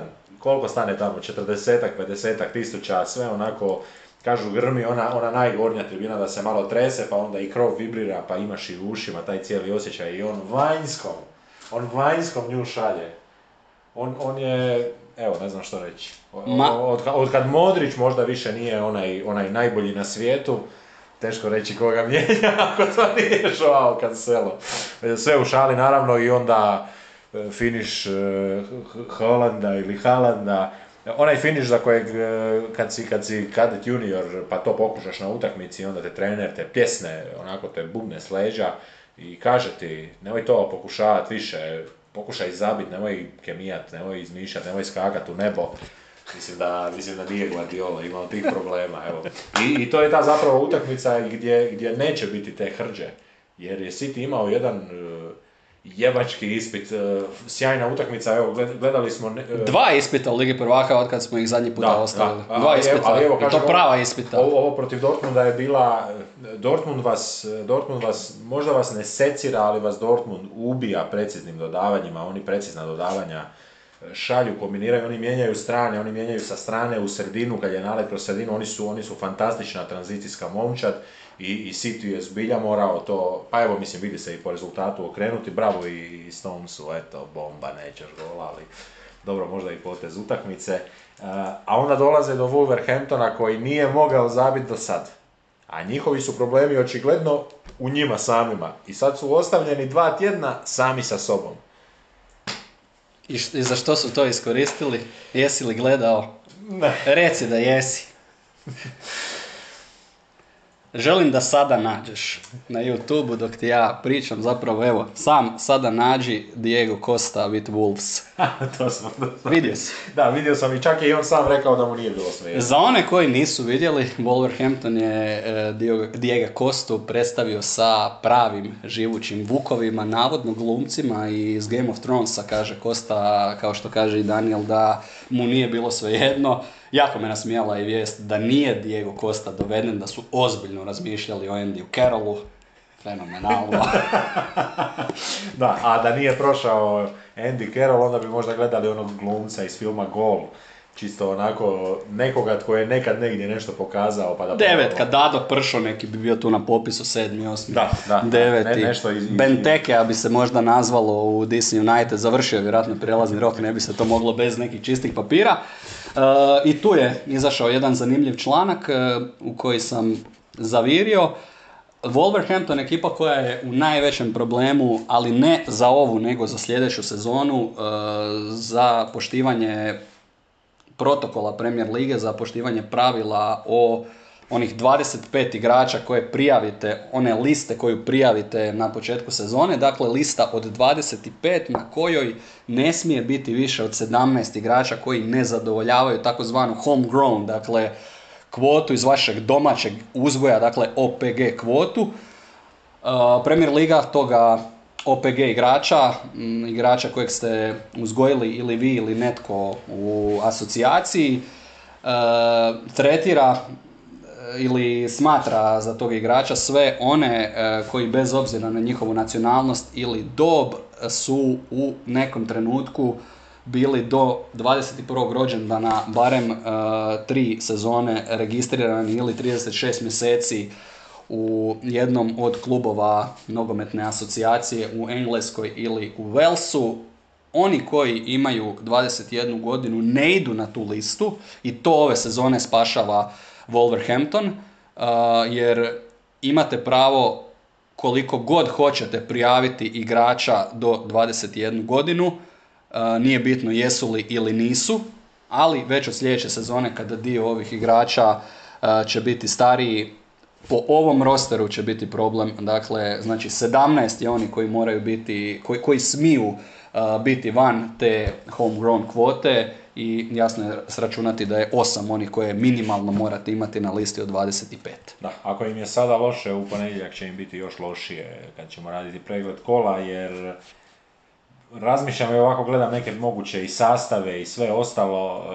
Wolverhampton je točno ono protiv čega City voli igrati. To je, to je, mislim, pa trener je Pep Guardiola, Španjolac koji je taj nekakav stil malo sporije izgradnje, duljih posjeda.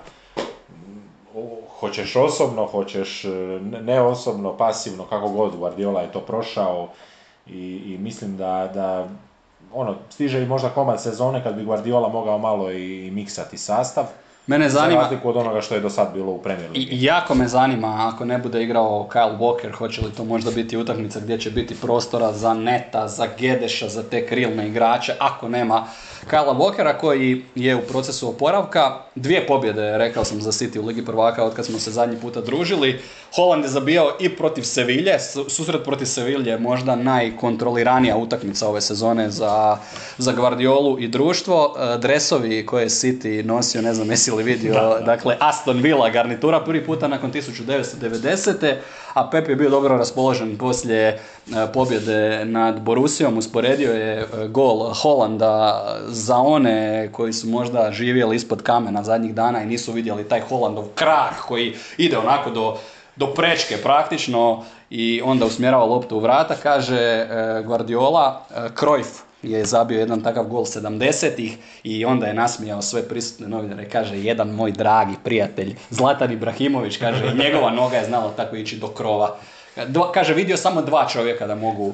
Čak ako se ne varam da je onako u tom engleskoj toj maniri rekao, još ga je nekako i opisao, kad ga je naveo, rekao je naravno, kao da je naravno zapravo zna se od koga se to očekuje, morao je malo i toga respekta dati. Jer da ga je spomenuo bez respekta, već bi Ibrahimović za pola sata se javio sa tweetom. Manuel Akanji igrao obje utakmice kao starter, pokazao se sa nekim svojim karakteristikama koje smo i očekivali. Rekao je Guardiola da je to jedan vrlo brz stoper i to je možda glavna razlika u odnosu na ono što su do sada imali. Grealish izdržao u obje utakmice samo oko sat vremena, i dalje je tu pitanje Grealisha. Čitam, slušam u zadnje vrijeme da se Grealisheva uloga opravdao na način da je on čovjek, ti si rekao, ta sporija izgradnja napada kod Guardiole nije nužno loše ako ste igrač koji zna davati ritam, koji zna nekada stati, da se to zapravo i očekuje od vas, pogotovo kada vodite. To je način na koji City zadržava kontrolu svojih utakmica i da je to jedna od uloga koju donosi, ili kvaliteta koju donosi Jack Grealish, ali isto tako s druge strane i Guardiola i Grealish, Grealish očekuju i više golova i više asistencija. To je, mislim, dosta za utakmicu Wolverhamptona City, a ja već ovako slažem i listić za vikend, jer Fulham je tu bio prvi, City definitivno druga stvar na tome spisku, pa da vidimo opet vezni red Brune Laža. Ne, ne, mogu ti, ne mogu ti ništa previše pozitivnoga reći, evo toliko smo se, nagledali smo ih se ove godine i, i ta sredina Neves, Moutinho, Nunješ, evo zanimljiva vijest za Nunješa koji ga su već primijetili, a mi smo ga prvi primijetili jer mislim već nakon prve ili druge njegove utakmice da smo rekli da je to igrač koji je kvalitetom iznad Wolverhamptona. Klopp ga je primijetio i ekipa i koja, ekipa koja, kadar koji je po kvaliteti iznad rezultata koje do sada prikazuju. A je li iznad ili ispod rezultata koje do sada prikazuju Tottenham Antonija Contea ćemo saznati u sljedećoj utakmici koju najavljujemo. Conte poraže neki dan od Sportinga u Ligi prvaka. dvanaest poraza za Antonija Contea u Ligi prvaka, trinaest pobjeda. trideset šest posto pobjeda u ovom natjecanju nije... Van, van komfortne zone, definitivno. Da, jednu zamjenu je čovjek napravio na utakmici, a meni je pozornost uh, privukao još jednom bizarnom izjavom nakon smrti kraljice. Rekao je da je otišao tamo na poprište gdje su se ljudi skupljali, uh, valjda do palače, ali sroči, sročio je to tako uh, kao da je išao minglati, kao da je išao proživjeti tamo energiju mnoštva, kao nekakav znatiželjnik. Zanimalo je čovjeka jednostavno što se to događa, kakva je to graja, zašto sada uh, se digla tolika buka. Kaže da Yves Bissouma taktički kaska, Son je van svake forme, ili, ili je ili nije. Nešto sam pripremio uh, za moga dragoga Daniela, naime expected goals, tu sam te čekao. Kada kažemo da je Son van forme, možemo li reći da je Son u protekle dvije sezone po učinku nadmaši ono kako je izgledao na nogometnom terenu. Naime, u protekle dvije sezone kada se zbroje njegovi očekivani pogoci, Son je prebacio za dvanaest. Za dvanaest je prebacio i to se negdje nekada moralo poravnati, regresija se morala pokazati. Rekao sam ti nedavno da ta statistika funkcionira tako, to nisu sigurni golovi, to su očekivani golovi, to je samo nekakav naš pogled u daljinu što bi se moglo dogoditi. I za mene nikakvo veliko iznenađenje nije. Nije daljina, nije daljina ako, ako, se, ako se izvlači statistika iz događaja na utakmici, onda nije daljina, onda je... Ali dobro, nema. Naravno, uzimati individualnu statistiku za, u timskom sportu gdje ovisite i o suigračima uvijek zna biti škakljivo, ali kažem, nije nekakvo preveliko iznenađenje, jer ako vam je nekada ulazilo nešto što nije trebalo, to ne znači da će uvijek ulaziti udarci, prilike koje možda ne trebaju. Eto, Son dolazi od prilike negdje, ili će doći dugoročno negdje gdje on i pripada. U trenucima kada je Son van svake forme, Richarlison se tablirao, oni pogoci protiv Marseja u Ligi prvaka, kada čovjek odlazi na tribine. Tu sam pročitao jednu od onih toliko loših baza da su fenomenalne. Richarlison odlazi slaviti sa Richarli dedom i Richarli mam. Eto, nikad dosadno oko Tottenhama, ja sam malo iskopao, ne može Conte zapravo to ni osjetiti, on je rođen šezdeset devete tisuću devetsto četrdeset sedme umro je posljednji talijanski kralj, kralj Viktor Emanuel treći, i to je bio kralj, kraj Italije kao monarhije, a kažu Godfather Antonio Conte, a išao je osjetiti, išao je vidjeti, išao je to doživjeti. uzimajući očito te inspiracije od, od ne znam, od Coppole. Oni, oni, oni, oni, zlobnici, oni zlobnici na internetu kažu, išao se malo kupati u njihovoj mizeriji tamo. Ali dao je, on, da, dao je onda na preskonferenciji uh, jednu vrlo lijepu izjavu. Antonio Conte rekao da je to za njega nevjerojatno da je ta osoba preminula, da je on nju gledao kao neku besmrtnu figuru. E, nastavno na Južnokorejca koji se pati, u četiri godine ovo je njegovo najsušnije razdoblje, kada je pod Mauricijom Početinom devet utakmica bio bez pogotka, ali Antonio Conte nakon Sportinga kaže, očekivano rekao bih od njega, da njega više brinu ti kiksevi u obrani. Uh, s obzirom da su primili dva pogotka u samoj završnici utakmice, da se to ne smije događati. Na meti navijača se jako našao Emerson Royal, koji je promašio dvije, tri odlične prilike i onda su ga na kraju presvukli kao pelenu za dva nula. Ali Emerson Royal na meti navijača, prvenstveno navijača, prvenstveno ne isključivo navijača koji igraju fantasy. Prvenstveno jer, jer je igrač koji, ajmo reći, daje, pokazuje, ali nema, nema te brojke i Mislim da, mislim da Conte gleda nogomet na jedan drugi način. Ali Conte nema, Conte nema opciju tu bolju na desnom beku, jer je Doherty nakon duže ozljede malo, malo van forme. Što još reći za ekipu Tottenhema, vjerojatno prilika da se iskale na brižnom Leicesteru. Tu utakmicu apsolutno vidim tako, gdje će Tottenham izaći no. fokusiran, fizički snažan, gdje mogu zamisliti da ovaj Leicester jadni bez samopouzdanja nikako neće moći parirati. Leicester kao stražar na kiši stoji, kisne i pokušava nekako u tom svom apsurdnom ludilu i apsurdnom iščekivanju, onako gleda horizont neba sa svake strane pa pokušava vidjeti s koje strane točno dolaze oblaci, kako se točno ta fronta nad njime mijenja, ali sa svih strana su sivi oblaci, pa ti je zapravo sve jedno jer ne dolazi ni odakle, ne dolazi sunce, tako je trenutno za Leicester i, i pogotovo na ovakvom kolu, ovo će biti ono jedno kolo gdje ćemo bar dva, tri iznenađenja imati. Javio se i Brendan Rodgers, malo se našalio sa idejom koju je imao Todd Bowley oko te All-Star utakmice, tu su se brojni treneri javljali. Gerrard je rekao da je zanimljivo, Klopp je rekao da je to suludo jer nema mjesta u kalendaru, a Rodgers kaže, ma može. Mi ćemo onda sigurno imati slobodan vikend jer je ideja sjever protiv juga, mi smo u sredini, nas nema, dobra stvar. Uh, I onda je počeo trgovati uh, devizama s kojima trguju ekipe koje se bore za goli život, to su Stanko Mršić, izjave, hrabrost, borbenost, htjenje. Da, upitno je kakav je tečaj na tom ajmo, tržištu. Podsjetio si, me, podsjetio si me na Pottera koji je u intervjuu nakon utakmice Lige prvaka išao sa dva puta sa Boys, onako kao da ih, kao da ih on već posjeduje neko vrijeme, da ih ima pod nekom kontrolom, on je išao onako blago, lijepo. Boys played well. Malo mi se gadi ta amerikanizacija i to podmetanje, podvaljivanje, ali svejedno, evo, za Pottera fantastična prilika, pa ne možemo njemu zamjeriti.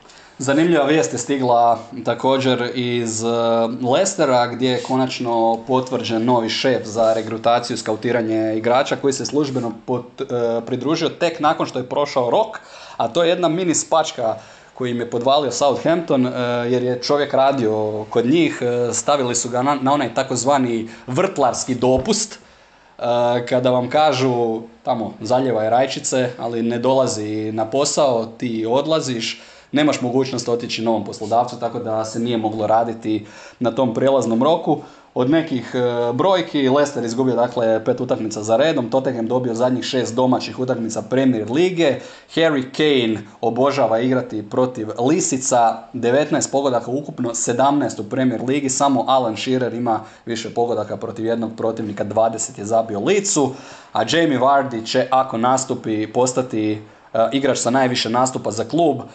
Uh, prestiže Kaspera Schmeichela i postaje treći igrač u Engleskoj koji za jedan klub ima najviše nastupa, golova i asistencija, Troy Deeney za Watford i Wilfred Zaha za Crystal Palace. Fantastično i, i to je jedna ova dobra nova generacija koja, koja upisuje te rekordne brojke. nadao bi se čovjek da, odnosno očekivao bi čovjek da ćeš ono uvijek čuti da je netko u sedamdeset i nekoj godini ipak za taj klub napravio više, ali nije. Sljedeća utakmica peta, Everton West Ham United.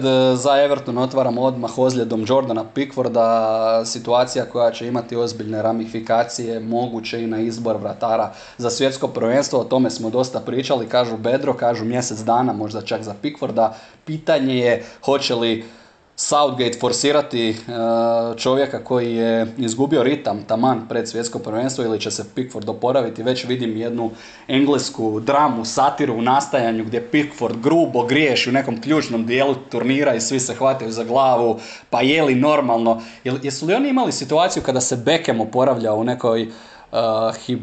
hiperbaričnoj komori za svjetsko prvenstvo pa je promašio da ubrza proces oporavka, pa je promašio onaj jedan važni jedanaesterac, ta, tako kao da se nešto sjećam, evo to me podsjetilo sa Jordanom Pickfordom, a dogodilo im se to da im se oslijedio i treći vratar Andy Longeren, tako da će Asmir Begović na vrata, a doveli su još jednog bosansko-hercegovačkog vratara koji je bio van ugovora, Eldina Jakupovića.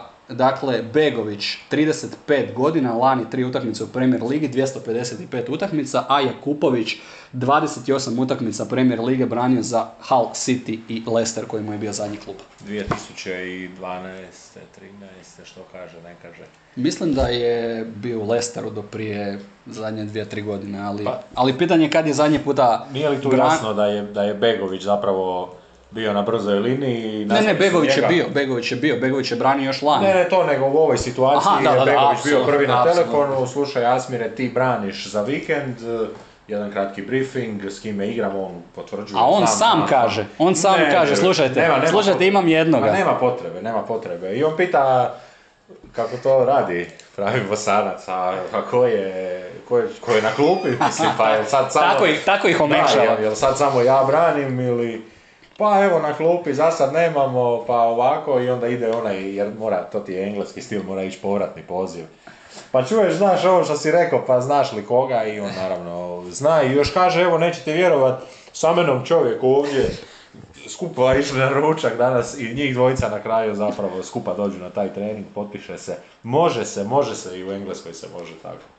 Preko veze. A da, ali vjerujem da je, da je Jakupović dobio ugovor na par mjeseci, možda šest mjeseci, nekako najpoštenije. Vraća im se važan igrač Dominic Calvert-Lewin, kojeg sa velikom euforijom dočekuju. Abdoulaye Doucouré također u trenažnom procesu. Pitanje je sada hoće li se igrati sa tri ili četiri u zadnjoj liniji. Sa tri igrao protiv Liverpoola Lampard, prebacio, to je sa četiri protiv Liverpoola, prije toga sa tri. Čini se da su mu bekovi dosta, kako bi se reklo, adaptabilni na njegove ideje. Pohvale tu velike za Nathana Petersona. E, rekao si da je Everton e, imao uvijek neke traljave lijeve bekove. Znaš li tko je trener sada lijevim bekovima u Evertonu? Ne. I tu se dogodila očigledno jedna velika revolucija. Jedan od najboljih lijevih bekova Premier lige, možda i najbolji, Ashley Cole, mentor bekovima u Evertonu. Cole. Da. Idemo na West Ham United i njih sam imao zadovoljstvo raditi protiv Silkeborga u jednoj čudesnoj, čudnovatoj i čudesnoj utakmici koju je West Ham na kraju dobio sa tri dva na doslovno plastičnom terenu u Danskoj, gdje se West Ham dobrih zadnjih petnaest minuta svim silama branio protiv Silkeborga, ekipe koja je tek prošle godine ušla, vratila se u dansku prvu ligu i onda odmah u prvoj sezoni izborila europsko natjecanje. Činilo se da će to bez problema iskontrolirati Mojesov sastav, ali opet su se onda vidjele te neke, prije svega rekao bih, navike koje je instalirao Mojes. Jednostavno teško je promijeniti, kako se ono kaže, čud je vrlo teško promijeniti, vuk dlaku mijenja, ali čud ne, valjda tako nekako ide. I onda West Ham nakon što prima pogodak za tri dva do kraja, neću reći panika, ali mislim da navijači baš nisu zadovoljni bili kako je to izgledalo. E, tu smo vidjeli i e, jedan previd suca iz Portugala, Fabija Verissima, koji u prvom poluvremenu na rezultatu od dva jedan previđa čisti pogodak za Silkeborg, gdje se Alphonse Areola, vratar West Hama, bezglavo zabija u igrača ispred sebe i na čist gol zabija Silkeborg, možemo reći okraden danski sastav. I onda sam razmišljao kako smo onako oprali Engleze, ali, brate mili, zamisli suđenja u Portugalu. To je jedna od najkorumpiranijih liga, pretpostavljam, na svijetu. Srećom pa je ritam spor, evo ja ću se samo ispričati Filu Žagijelki jer sam ga zaboravio, ali jedan savršeno prosječan engleski lijevi bek. E, kod njega živi Nathan Peterson. Živio je jedno vrijeme Nathan Peterson kod njega, da. Rekao sam ti da sam divno, čitao nevjerojatno divno, divno, puno divno. Tako nebitnih informacija. E, još koja rečenica možda o, o West Hamu. Prilika za neke igrače koji su možda malo igrali, ozljedu je doživio Lukas Paketa, pa ćemo vidjeti hoće li on biti spreman za vikend.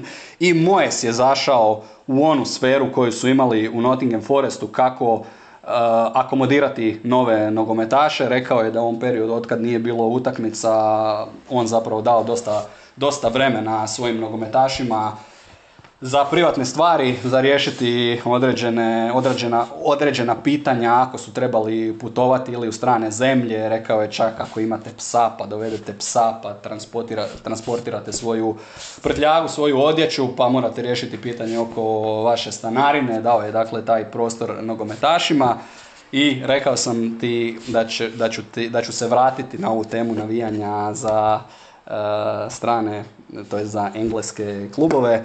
Neki dan smo sjedili na areni, bila je subota, imao sam nekakav popriličan prozor između dvije utakmice, bila je ova vrlo simpatična mlada ekipa studenata i tako smo razgovarali o slavnim osobama koje navijaju za neke engleske klubove i dragi kolega Jure Marti kao grom iz vedra neba provali da on je negdje čuo za informaciju da Jelena Rozga navija za West Ham United. Poznaje li Jelena Jure, Rozga. Poznaje, poznaje li Jure Jelenu? Istra, ili... Istraživanjem na internetu nismo uspjeli, kako se kaže, neovisno potvrditi istinitost te informacije. Jure se kune da je u nekakvoj WhatsApp grupi uh, izašla ili komentirala se slika gdje je Rozga simpatizerka ili navijačica West Ham Uniteda. Ja pozivam sve one koji možda imaju takve informacije ili poznaju Jelenu Rozgu. A za tebe imam samo vijest da je kontaktiran i TikTok profil Jelene Rozge. Nadam se odgovoru. Spremni smo gospođicu, ili tako, gospođicu Jelenu uh, ugostiti u podcastu Igrači za rotaciju i porazgovarati. Ali, ali s očekivanjima da će se ipak nešto uspjevati. Apsolutno, barem iz onog starog perioda, staroga magazina. Ili staroga magazina ili novih tribina Premier lige, pa neka, neka navijačka, ima ona jedna dobra Zinčenkova, tako naći će se nešto. Pozivnica i svim našim slušateljima danas apsolutno u komentarima obavijeste ako imaju bilo kakvu informaciju da neka slavna osoba u ovom hrvatskom ili regionalnom prostoru podržava neki engleski klub. Vrlo, vrlo rado bismo iz toga kuta porazgovarali e, sa tim ljudima. Sljedeća utakmica koju imamo je Brentford Arsenal, e, utakmica koja se igra, gle čuda, u Londonu, a ne igra se, ne, ne igraju se neki drugi susreti u Londonu, kažu tamo taj dio grada miroljubiv prema gostujućim navijačima. Mogu, ali, ali i mali stadion. Mali stadion, malo ljudi. Premda za usijane glave tako nešto može biti samo pozivnica, ali ako i bude nekakvih vijesti, vjerujem da će se u Matrixu one zataškati. Iz kategorije razno, i tu imamo nešto kod Brentforda, direktor za elitne performanse u Brentfordu je izvjesni Ben Ryan, koji je dvije tisuće šesnaeste. godine doveo Fiji do olimpijskog zlata u ragbiju sedam kao trener. Čovjek je radio i u N B A-u. Totalno drugčiji od drugih. Totalno drugčiji od drugih, pogotovo u, u sportu gdje je taktika, u ragbiju je taktika još onako, rekao bih, jednu razinu malo nejasnija, kompliciranija, sa više smjerova kretanja od onoga što u nogometu, znate. Christian Norgard je dalje ozlijeđen u sastavu Brentforda. A ako se ne varam, oni nikada nisu igrali jedni protiv drugih. Jesu, jesu, jesu, jesu. Prošle godine je dobio Brentford. U, u, u engleskoj Premier ligi, evo, ajde da se... Prošle da, sezone. Da, da poravnam od prije, od prošle sezone, evo, provjeriti ću. Pa, u Premier ligi nisu, pa... Pa što ti reći, tako je, da. Da, pa ovih nije bilo od tridesetih godina u najvišem razredu. Da, u kupu su se susreli dvije tisuće osamnaeste. i tih, ta tri službena susreta su jedina tri službena susreta. E, to je za ovo kolo, naravno... Nisu jedina tri službena susreta, igrali su, kažem ti... tamo tridesetih godina, službene utakmice naj, najvišeg engleskog razreda. Mislim da Brentford ima čak neku dobru statistiku doma. protiv Arsenala, što nisam htio vaditi jer nije nikako relevantno za današnje vrijeme. Ivan Toney, nešto što smo priželjkivali, nešto što smo onako speak it into reality, into existence, kako kaže Skip Bayless, ušao u reprezentaciju Engleske, po meni... Ja neću, bilo je vrijeme. Ja neću najaviti kolo, ja ću već skočiti dva dana unaprijed. E, tu će biti kantanja u subotu, tu će biti, tu će biti trapane zanimljive i u petak i u subotu, i Brentford će se puno bolje osjećati danas i sutra nego što će se osjećati u nedjelju prije utakmice. Imam osjećaj da će im ovo kolo već nagovijestiti u, u samome dolasku. E, to je možda za njih pozitivno jer će možda uspjeti u tom nedjeljnom danu još malo naći neke mirnoće. Eto, što, mislim da je sve sasvim jasno što je igra i što će biti igra. Držati Arsenal čim dalje, čim dalje. E, najjače oružje Arsenala ove godine, ona, ona, ona nevjerojatno brza kombiniranja, onaj, onaj Arsenal čak malo i brži od Fabregasovog Arsenala, ona kombiniranja na dvadeset trideset metara gdje, gdje svi kreću u isto vrijeme u sprint. E, to, to će biti, mislim, glavni zadatak za Brentford. Martinellija i... Slažeš li se, slažeš li se da je Arsenal ekipa koja uh, radi sve ono što radi Brentford dobro, ali sa boljim kadrom? Ne. Ne. ne, ne, ne, ne. Meni se čini, ako, o, ako, po, ako, počnem, a, ako počnemo od uh, luđačkog presinga kojeg igra Arsenal, ako počnemo, ako nastavimo sa uh, intenzivnim radom na prekidima, Uh, koji su naglasak u oba tima, mislim da Arsenal ovo ima pod potpunom kontrolom, da u ovoj utakmici jednostavno ta kvaliteta koju posjeduje Arsenal mora isplivati. Mikel Arteta dobio nagradu za trenera kolovoza, prva nagrada za najboljeg trenera mjeseca, pet od pet, svih pet pobjeda Arsenala. Haaland je, gle čuda, igrač mjeseca. Loše vijesti, ozlijedio se Zinchenko, neće ga biti nekoliko tjedana, ozlijedio se na trenizima ukrajinske reprezentacije. Ali zato bi se Partey mogao vratiti u duelu protiv Brentforda. Lokonga je odradio tu dionicu, on je bio taj koji je držao utvrdu. Od kada se nismo družili s Arsenalom, neće igrati protiv P S V-a, jer su eto navijači P S V-a nepoželjni u Engleskoj, a navijači Ajaxa nisu. Ali Arsenal onoga prošloga tjedna dobio Cirih sa jednom kombiniranom ekipom gdje su briljirali Nketiah i Marquinhos, koji je zabio na debiju. Rekao sam sve što sam imao, Brentford je igrao sjajno cijele ove godine, ali, ali evo, ovo je možda i za njih prvo kolo ove godine. Oni su ta momčad koja nije dva tjedna kompetitivno se natjecala. E, ne znam. Pogled na tablicu, mogu, Arsenal. Reći, da, mogu reći nešto tako iz osobne perspektive. Jednostavno ta dva tjedna su... Ta dva tjedna su problem, Arsenal koji je imao priliku odmjeriti se s nekim, ući opet kroz, kroz cijeli taj proces, ne samo toga jednoga dana, taj cijeli proces pripreme puta, dana utakmice, odrađivanja dana utakmice, i Arsenal je sve uspio odraditi opet onako dobro u onim koracima u koji su oni htjeli, možda su, možda su htjeli bolji rezultat, ali...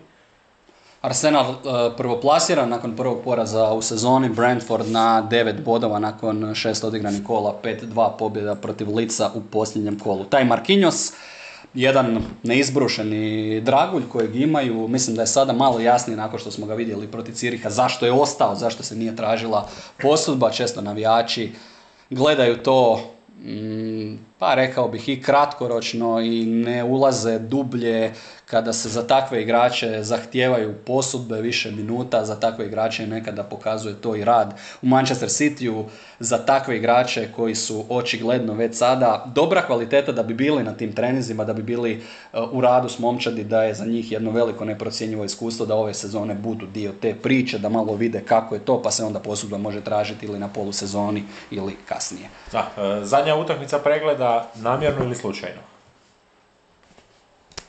Tvoj odabir je bio. Moj odabir, namjerno, Newcastle Bournemouth. Imaš li neka posebna očekivanja od njih? Jer, jer ako, je, ako je tamo Brentford, po mom mišljenju, imam, bio u imam, određenom imam položaju. Imam očekivanje da je ovo prva utakmica možda u čitavom mandatu Edija Hava pod kojim je on prit, pod pritiskom pobjede. E, složio bi se. Složio bi prvi se puta, prvi puta. A nije za to kriv. I, i evo ih opet, evo ih opet. E, to, je, to je bio taj tjedni prekid, taj tjedni vakum, jer su... Kako su, ako smo mi okruženi vijestima, zamisli kako je Howie okružen vijestima, jer je nekakav odbor Newcastle-a i, i onda se to nešto uvijek, pogotovo žuta štampa, pokušava reciklirati i iskopati. Našle su se i neke statistike, ali zapravo Howie, slažem se s tobom, ne samo prvi puta ove godine, nego bih rekao i prošla sezona je nekako upala u tu prosječnost, a prošla sezona nije bila ta u kojoj je bilo puno pritiska. Ne znam koga imamo, a da je možda prebacio broj bodova, s obzirom na ono prikazano na terenu, možda Manchester United sa dvanaest bodova i četiri uzastopne pobjede, ali Newcastle je jedan od onih koji je e, ili jedini takav, a da ga sreća nije ljubila. Znamo da je bilo i kardinalnih sudačkih pogrešaka na štetu Newcastle, da je bilo dosta nesreća, ali eto, takav je trenerski e, život, vrlo često dosta nepravedan, i Hav mora pobijediti protiv Bournemoutha. Nije potvrdio hoće li se u kadar vratiti sam Maximan, Callum Wilson ili Bruno Guimaraes, ali misli se da Bruno i San Maximan bi mogli zaigrati, ako ne od prve minute, onda u nekom uh, trenutku. I kod njih problemi sa ozljedama vratara. Uh, ozljeda Karla Darlova, to je problematično jer je Darlo bio na onoj listi od dvadeset pet ljudi, njihov treći vratar nije bio na toj listi, onda su se našli u situaciji da imaju samo Nika Poupa, pa su brzo reagirali i doveli uh, Lorisa Kariusa. Našlo se dakle nešto na ovome tržištu slobodnih igrača.